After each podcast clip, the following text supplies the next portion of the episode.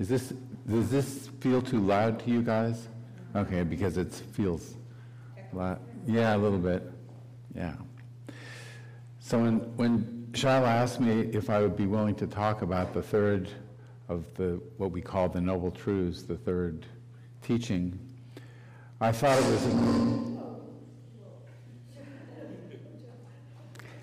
was a great opportunity to explore the four truths from the perspective of the third truth, because we usually don't. We usually just say, well, it's the cessation of suffering, it's the attainment of the goal, and then we move on as if we know what we're talking about. But we're talking about dukkha, obviously, and the end of dukkha. That's what the Buddha said he taught. And the way he articulated the insight that he had was through this vision of the four teachings, the four truths, the four tasks, or as Stephen Batchelor sometimes calls them, the four. And so this is as it says in the flyer, this is a core teaching of the Buddha, who said he taught dukkha and the end of dukkha. We tend to translate the word dukkha as suffering, which is an extreme version of it. There isn't really one English word that refers to what that word dukkha is referring to. But the teaching is about dukkha. One of my early teachers, Ayakema, used to say that anything besides the Four Noble Truths is excess dharma. So we're really, dukkha and the end of dukkha, but what is dukkha? Dukkha is a word that refers to a broad spectrum of our experience that includes all levels of dissatisfaction, from just uneasiness and impatience, maybe, to frustration and irritation, to anger and rage and fear and panic, and that whole no response. And it can be mild, it can be intense. And so there's no real single English word that translates. When I listened to suffering as a translation for years, and I thought of agony and, sort of overdid it. I now prefer the term unsatisfactoriness, and what we experience is dissatisfaction with life. So the Buddha was talking about putting an end to the dissatisfaction of life.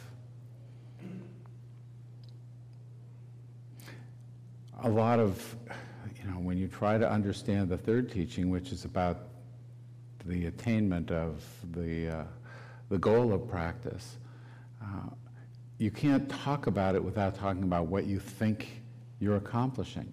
So it's embedded in the other three truths or teachings as well. Let me share some understanding that I have of dukkha, because I think what we're looking at in the cessation of dukkha is the deconstruction. It's deconstruction and then evaporation. In the prison context, where I work in a mental health context, where I can't talk Buddha Dharma Sangha, the Dharma still comes out. The first truth is, shit happens. Nobody disagrees with that. They all say, yeah. And the second truth, we usually make it worse. People, yeah. And the third truth is, we don't have to. And the fourth truth is, here's how. So I want to frame an understanding of dukkha, because we're talking in that third truth about the cessation of dukkha. So I want to frame it in our experience. Dukkha is something in the Four Truths that we're supposed to understand and find freedom from by living the Eightfold Path.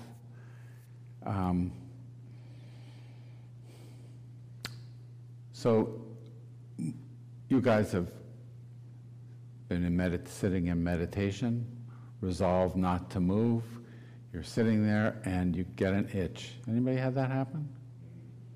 Or maybe your leg starts to go to sleep, or your back starts to hurt. Something comes up. And then what happens? You go, oh, you want to scratch the itch, but you don't want to scratch the itch, and there's, anybody felt, you know, that torment that you feel when you're doing that? Dukkha. That whole experience, the itch and the reaction to it, is dukkha. It can be the same sort of thing. You start feeling hungry, and you want to resist eating because you're thinking calories maybe, or just as a practice, but trying to resist hunger. You still have the visions. Remember Dick Gregory? Any of you remember Dick Gregory? He was an activist in the 60s who went on a hunger strikes against the Vietnam War for long periods of time, and people would ask him, what do you think about when you're on a hunger strike? He said, hot dogs. You know, your brain will conjure up what you want, and then trying to resist that, trying to let go. That first truth, that first teaching is just a list of unpleasantries, right? You know, and the Buddha said, understand this. It's the itch, okay? It's the hunger. It's the anger. It's, you know, all that unpleasant stuff. The second teaching is what makes that unpleasant stuff unsatisfactory, what makes it more than just unpleasant. You know, it's not just the itch. You know, if you, on a scale of 0 to 10, think of the itch just by itself. How intense is that? And then think of the struggle that you get into over the itch, and how intense is that on that same scale? You might take something that's a 1 and turn it into a 4. You know. And it's interesting, too, that second truth, the word that the Buddha uses is tanha. And the word literally means thirst. We translate it often as craving or desire, but it literally means thirst, and there's something important in that, I think, because thirst isn't something we do. Thirst is something that happens to us because of how the conditions in our body. And I think that the qualities of tanha, which I'm sure you talked about last week, and this is really interesting, because you're going to get 4 or 5 different versions of the Buddha's insight.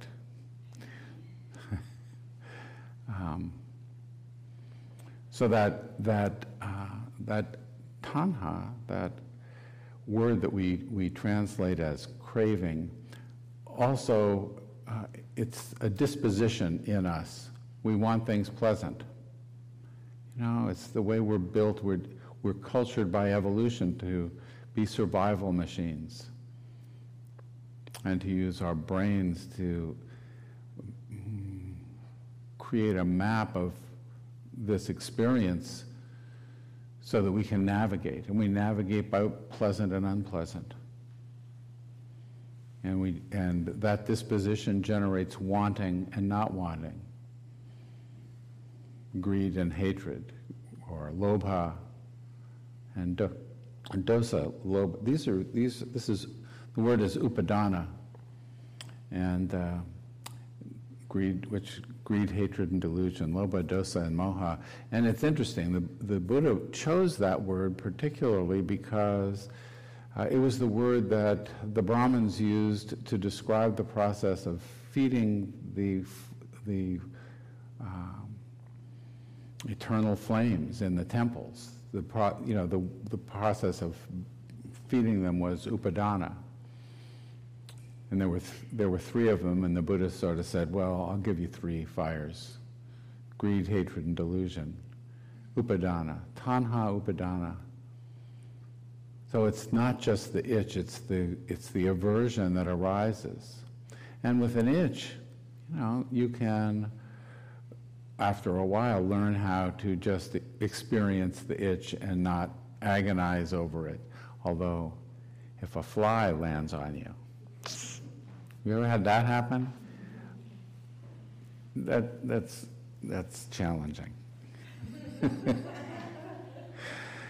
But it's not impossible to just study that. Depends on where it goes. Buzzing mosquitoes, I'm done.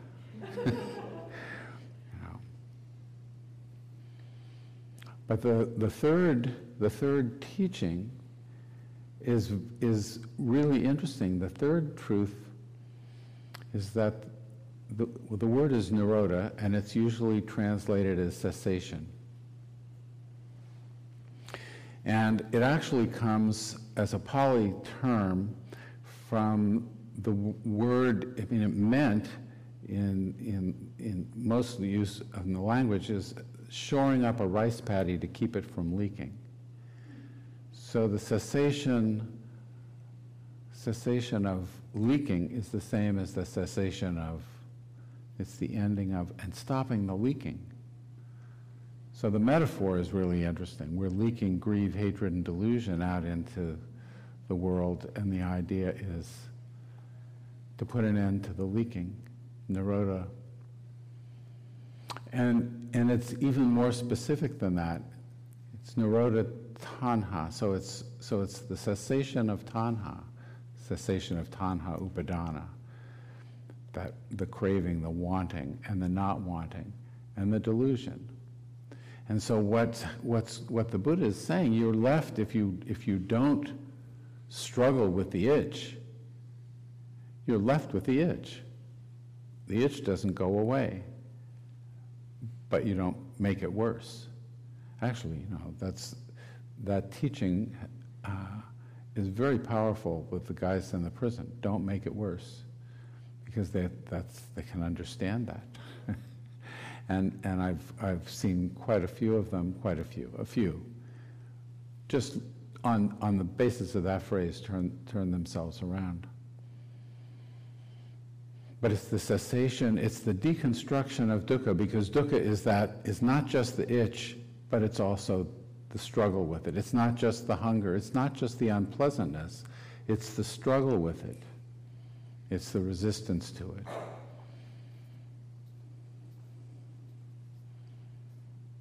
But it doesn't, but if the greed and the aversion stop, you're still left with unpleasantness. Our general default strategy for dealing with unpleasantness and pain is to try to make it go away. You know, that's not a mistake. That's the way we're designed. The pain could be a signal of a threat to the organism. It's to respond to pain and unpleasantness. That's to act out our genetic inheritance. You know, it doesn't take a self to do that. If there's a body there, it's gonna happen. Pain, aversion.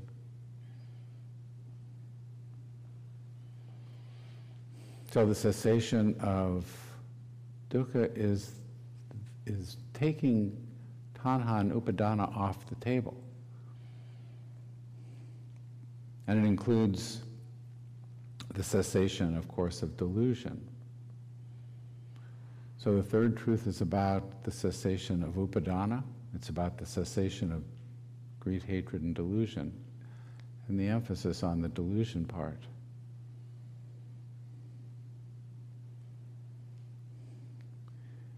Sometimes, you know, people read these words differently, so I'm sharing with you my understanding. Stephen Batchelor looks at that and says, the Buddha didn't overcome suffering. He says he overcame suffering, but he still got old, he got sick, and died in pain. You know, so, but he overcame reactivity. He overcame that aversion. It's sort of saying the same thing. The idea is that if you don't struggle with the itch, you don't add that unpleasantness into the mix. The desiring, the wanting, the longing, the craving.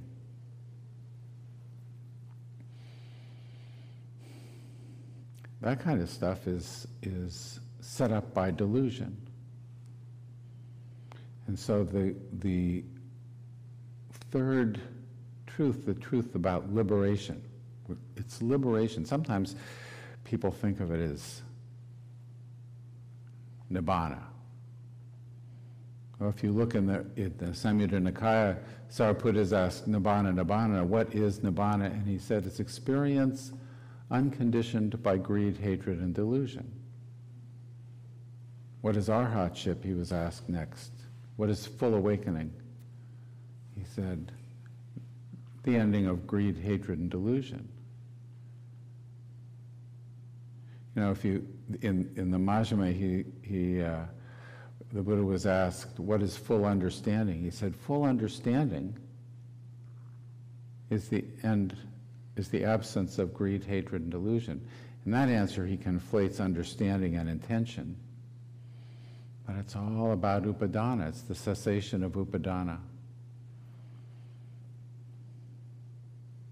And the cessation of the just evaporation of, well, why would that happen?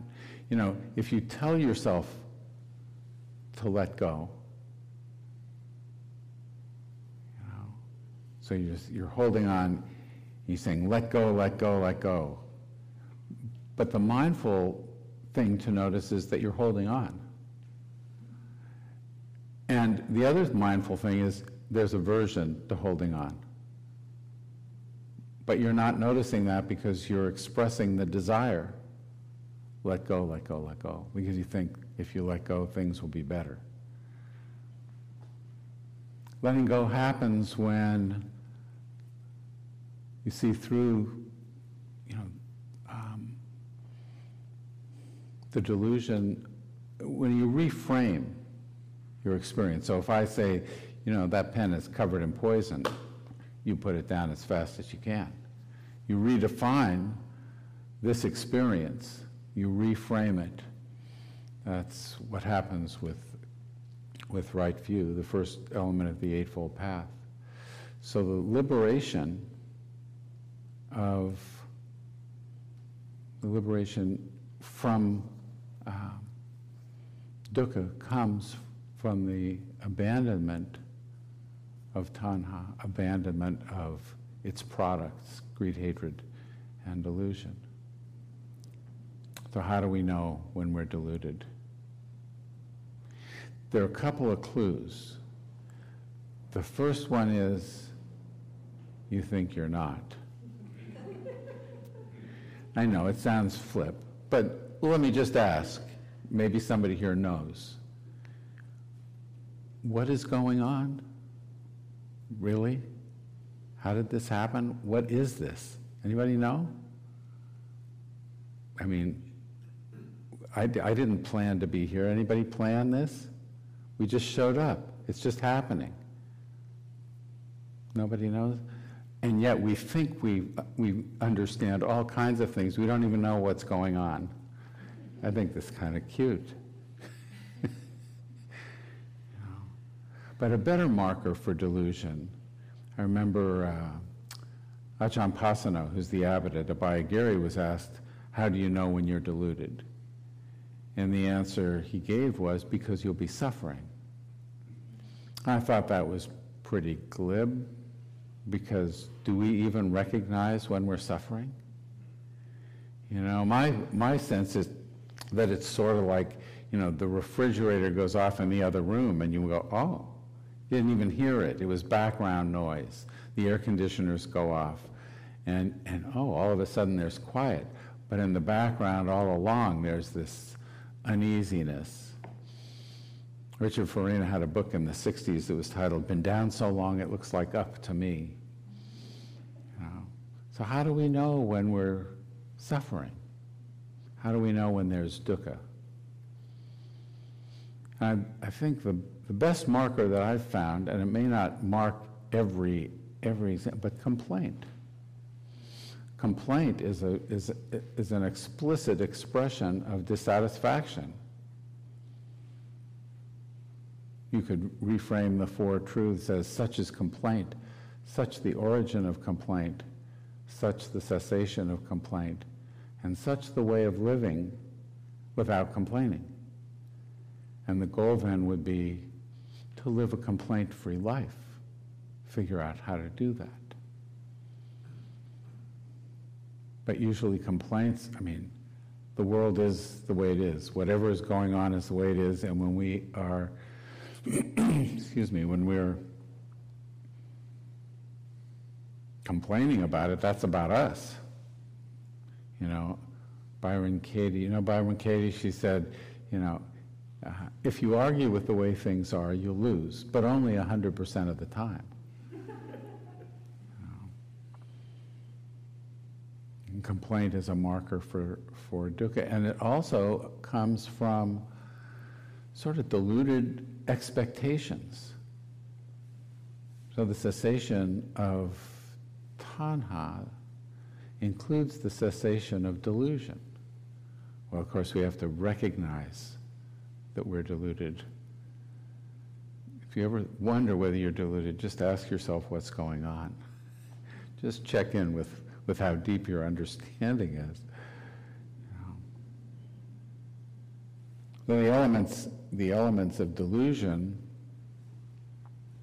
are reflected in what the Buddha called the vipalasas.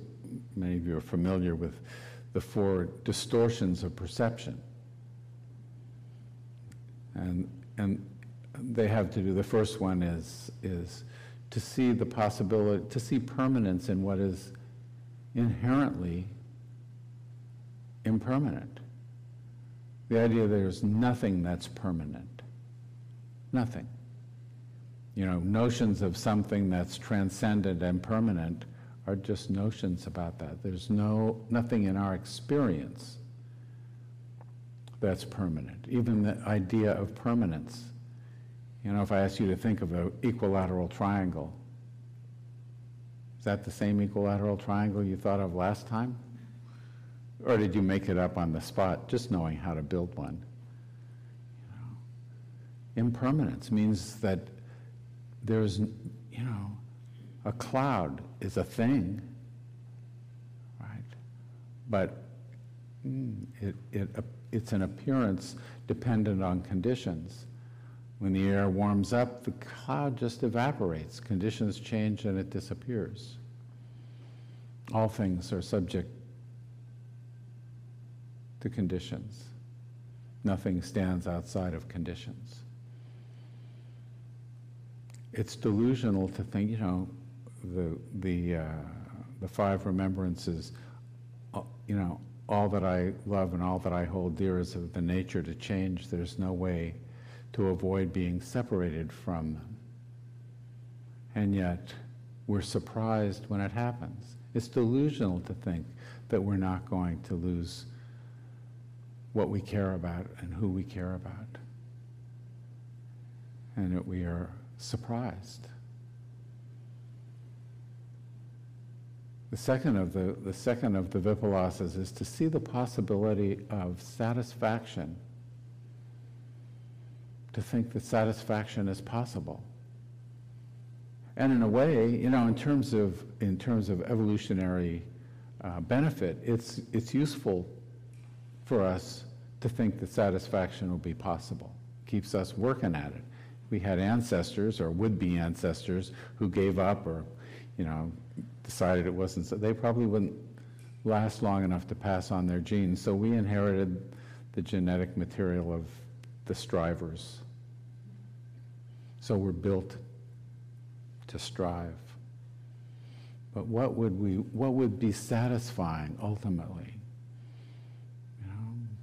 We don't like this impermanence business. Well, we do when it's unpleasant, but the big impermanence, you know, we're not really fans. I think most of us have adopted a posture of I'm going to live forever or die trying. You know, we don't like that, and we think the satisfaction is possible, that there's something we could get that would, you know, once this happens. But, you know, because everything's changing, even if you got everything you wanted, it would be all downhill from there. Right? Nothing could happen that would be right.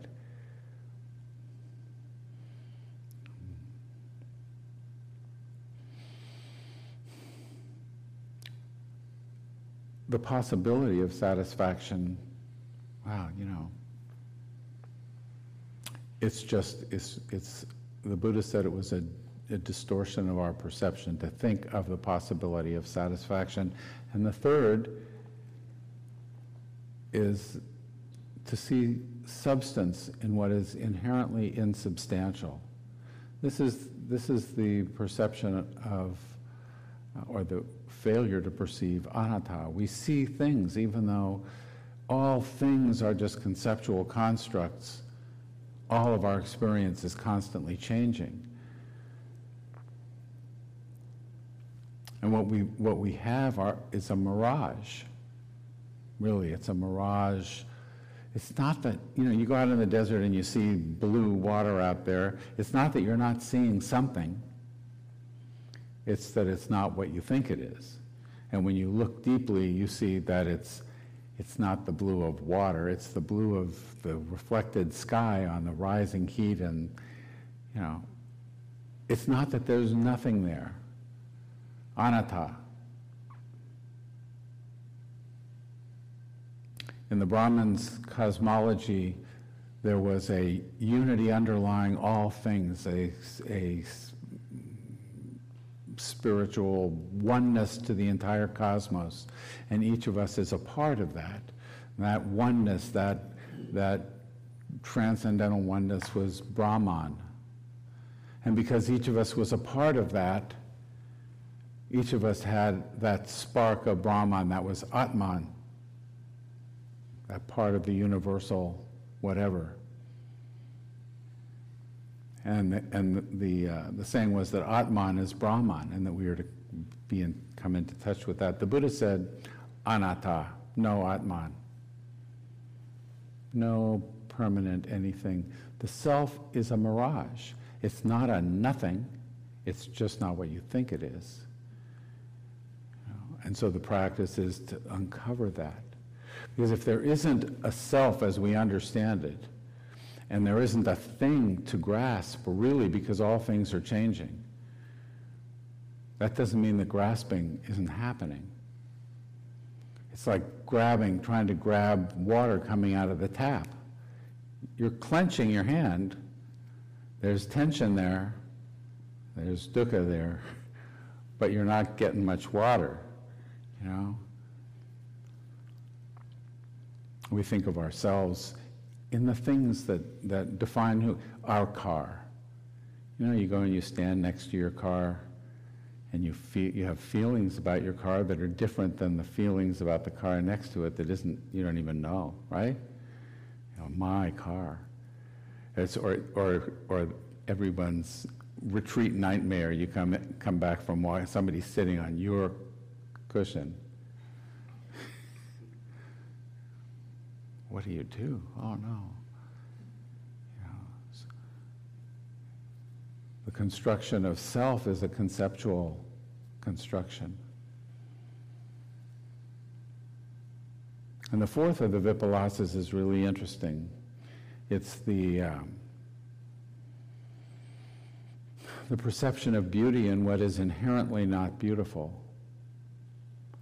And that's sort of a fancy way of saying beauty's in the eye of the beholder, but it also is more, it's more precise. So it's like sugar is not sweet, really. Think about it, it's just a pile of chemicals. Sweet is what happens when it hits your tongue. It's an experience you have. You know, sound doesn't exist apart from your neurology. All these colors, do you think these colors are out there, whatever this is? You think it's whatever that color is? That happens in your neurology. It's not out there. It's the way your neurology, this experience is your own experience. And it's important because when you see sweetness in sugar, when you see an essence, some substance in an object, then grasping it seems to make sense. If you want sweetness, put it in your coffee. Of course, there's side effects because we're only focusing on one thing. It also is white. You know, If you want some white, there's all kinds of ways to get some white. If you want, a glucose bump you want a sugar rush. So there's all kinds of effects when we focus on the one. So these distortions of perception lead us to expect satisfaction, and that once we're satisfied, once we get what we want, now I'm okay. But we're want machines. We're designed, to want the next thing. Yeah. Don Draper in Mad Men, you're familiar with him? He was an ad exec in the 50s. He said, happiness? Oh, happiness is that moment right after you get what you want and just before you want the next thing. The cessation of upadana, the cessation of grasping, is the cessation of dukkha.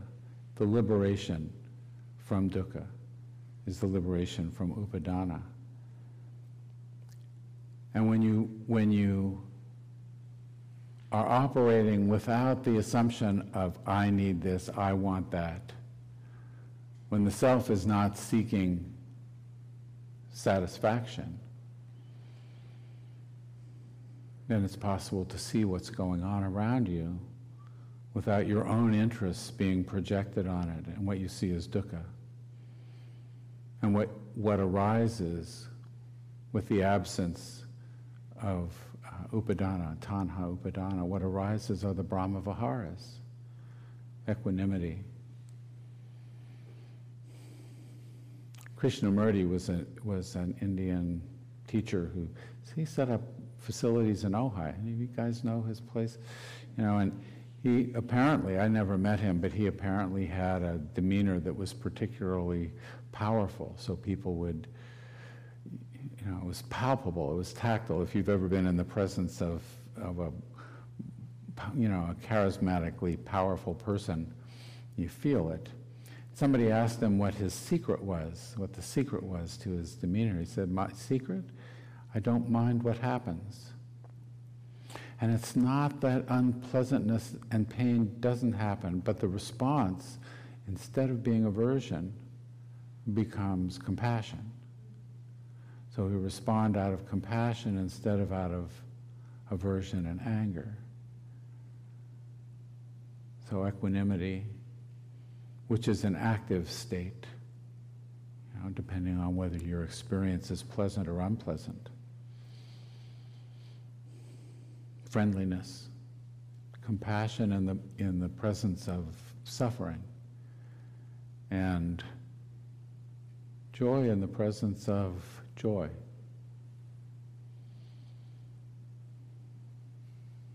There's nothing in particular that I know of that we have to accomplish in this world, but we can stop hurting ourselves with insight into the nature of dukkha. So that those four teachings are all one teaching. It's one insight the Buddha had, and their four teachings are like a hologram. You touch the Buddha's insight from any one of those teachings and you get it all. The cessation of suffering is the cessation of tanha, the cessation of grasping. And the cessation comes through reframing, through seeing with right view, right understanding, without delusion. So my understanding of right view is that the opposite of right view is not wrong view.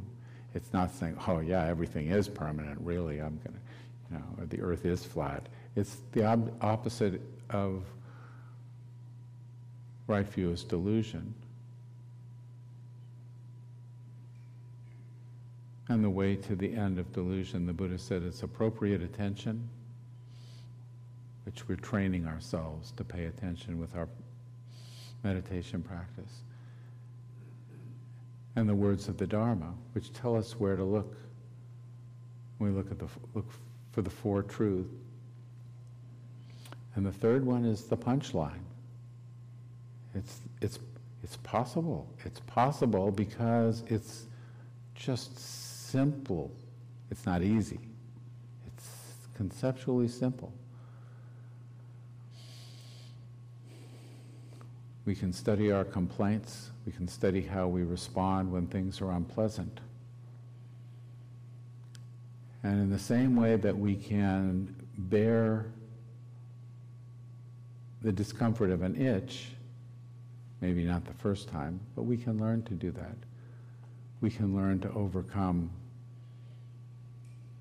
all kinds of unpleasant experience, like hunger and like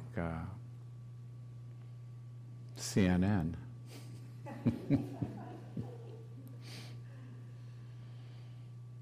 And the fruit of cessation at the Brahma Viharas.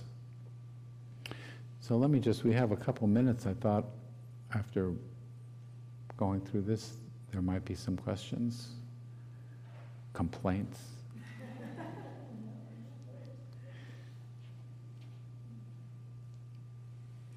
Please.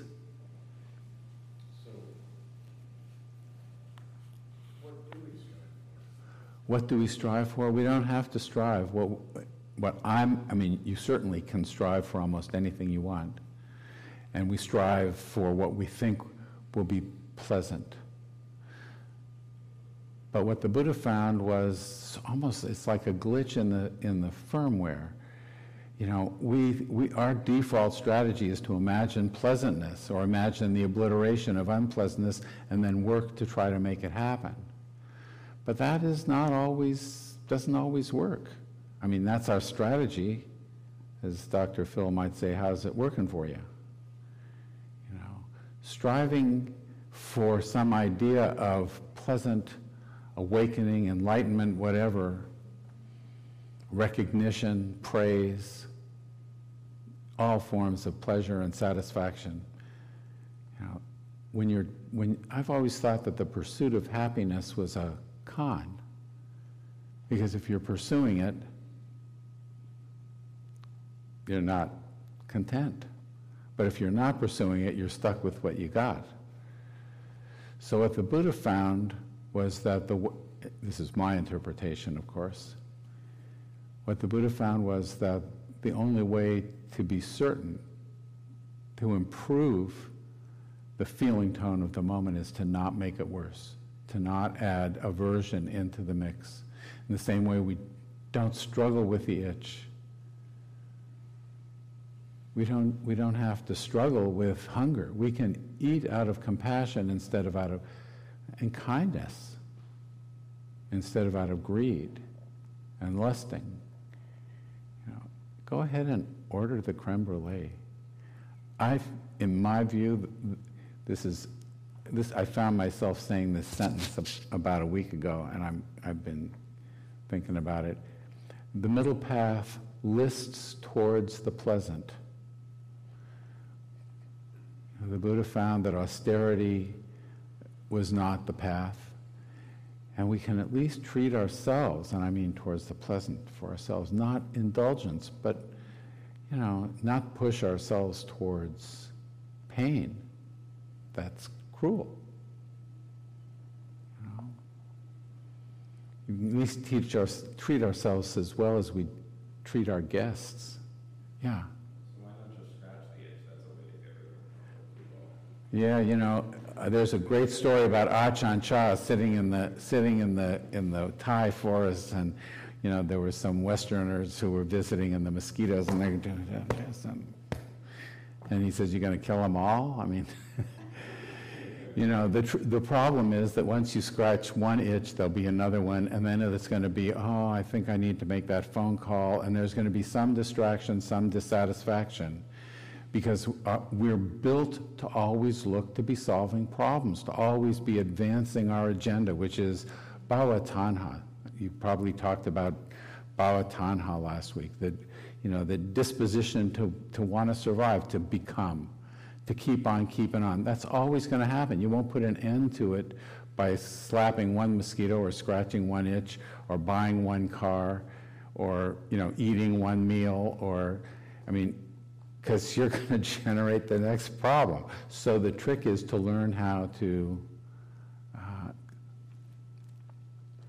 not take the bait, because the objects of desire and the objects of aversion are bait.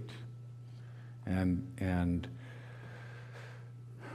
you know, the first two hindrances, kama chanda, the sensual pleasures and ill will, those we focus on the object of desire or anger, and we don't see our own response, which is uncomfortable, if not painful.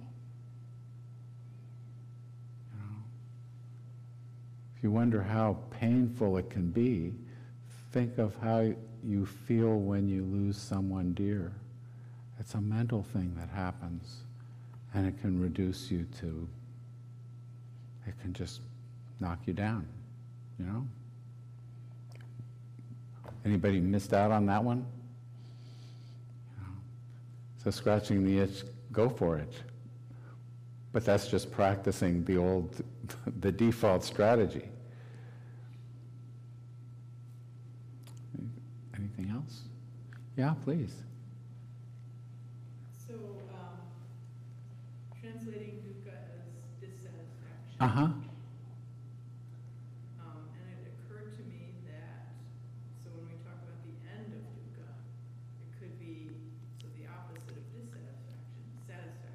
Ah, yeah. Right. So there's a tendency to want to take the absence of the negative and make it the positive. In the Dhammapada, the phrase arises: hatred never ceases by hatred, and then you have people say by love alone. The opposite of hatred is love, but the text reads: hatred never ceases by hatred, but by non-hatred. So it's the absence of dissatisfaction. You could say, I mean, if you want to play word games, you can say it's satisfaction, but it's just the absence of dissatisfaction, the absence of dukkha, the absence of the making it worse. You just got this little itch. You're just a little hungry. And you can address unpleasantness with kindness instead of anger. You can address it with compassion instead of aversion and resistance. So then, this is, the Buddhist path is the path of peace. You know, the struggle for satisfaction is a struggle to get something more pleasant.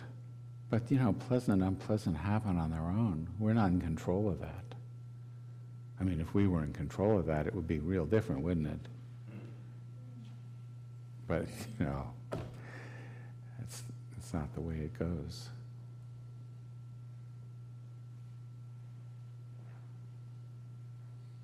Anything else?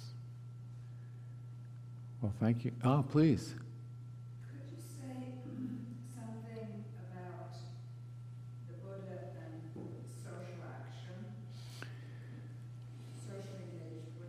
Mm-hmm. I realize it's a little off topic, but somebody who works in the prison, I think might have something to say about that. Sure. I think there's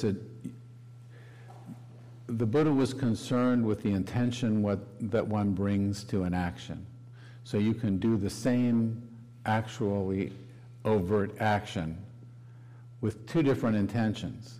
If you honk your car horn, it's the same sound, whether you're saying hi or you're flipping them off. It's the same sound. What's important there is the intention. So when it comes to social action, what's important is the attitude, the intention that one brings, the intentions of anger and aversion and hatred and fear are not going to be productive of peace. They aren't going to reflect peace either. They won't reflect compassion. So if the response is a compassionate one, I mean, I look at Greta Thunberg, seems to me, she's speaking strongly, but she's not speaking hatred. Who's that? Greta Thunberg, I don't hear her speaking hatred. She's speaking strongly. But we can act out of compassion for the suffering of all of us. You know, climate change will have effects that we will all feel, that we can be angry, or we can treat each other kindly and try to help us weather this, help each other weather this out of compassion for the suffering that it causes us all. Climate change is dukkha. He who should not be named, dukkha.